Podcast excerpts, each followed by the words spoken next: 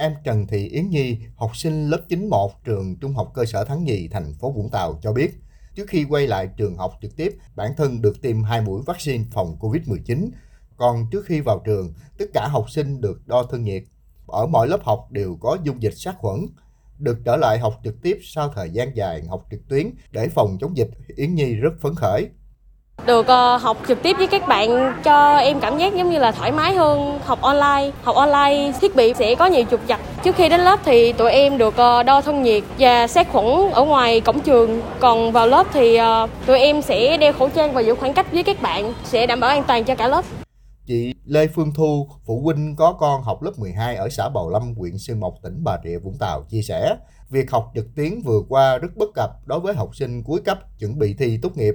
Cho nên khi con em được quay lại học trực tiếp, nhiều phụ huynh yên tâm hơn. Về học online, nắm kiến thức của các em nó có giới hạn, như tiếp thu bài trực tiếp từ giáo viên, nắm bắt kiến thức nó chỉ là cơ bản thôi chứ nó chưa có chuyên sâu vô. Mà cái năm cuối cấp này để chuẩn bị thi, các em phải phải hiểu bài, nắm bài kỹ hơn thì cái kỳ thi nó tốt hơn được. Theo bà Nguyễn Thị Rung, hiệu trưởng trường Trung học cơ sở Thắng Nhì, trước khi đón học sinh trở lại trường lớp, trường đã xây dựng kịch bản bộ tiêu chí đánh giá mức độ an toàn dịch bệnh. Học sinh được chia hai ca sáng, chiều khác nhau. Giờ ra chơi cũng bố trí lệch giờ giữa các lớp. Các hoạt động tập thể cũng được hạn chế tối đa. Nhà trường cũng đã tuyên truyền cho phụ huynh học sinh nhận thức đúng và đầy đủ để tránh hoang mang lo lắng khi xuất hiện ca ép không, ép một tại trường.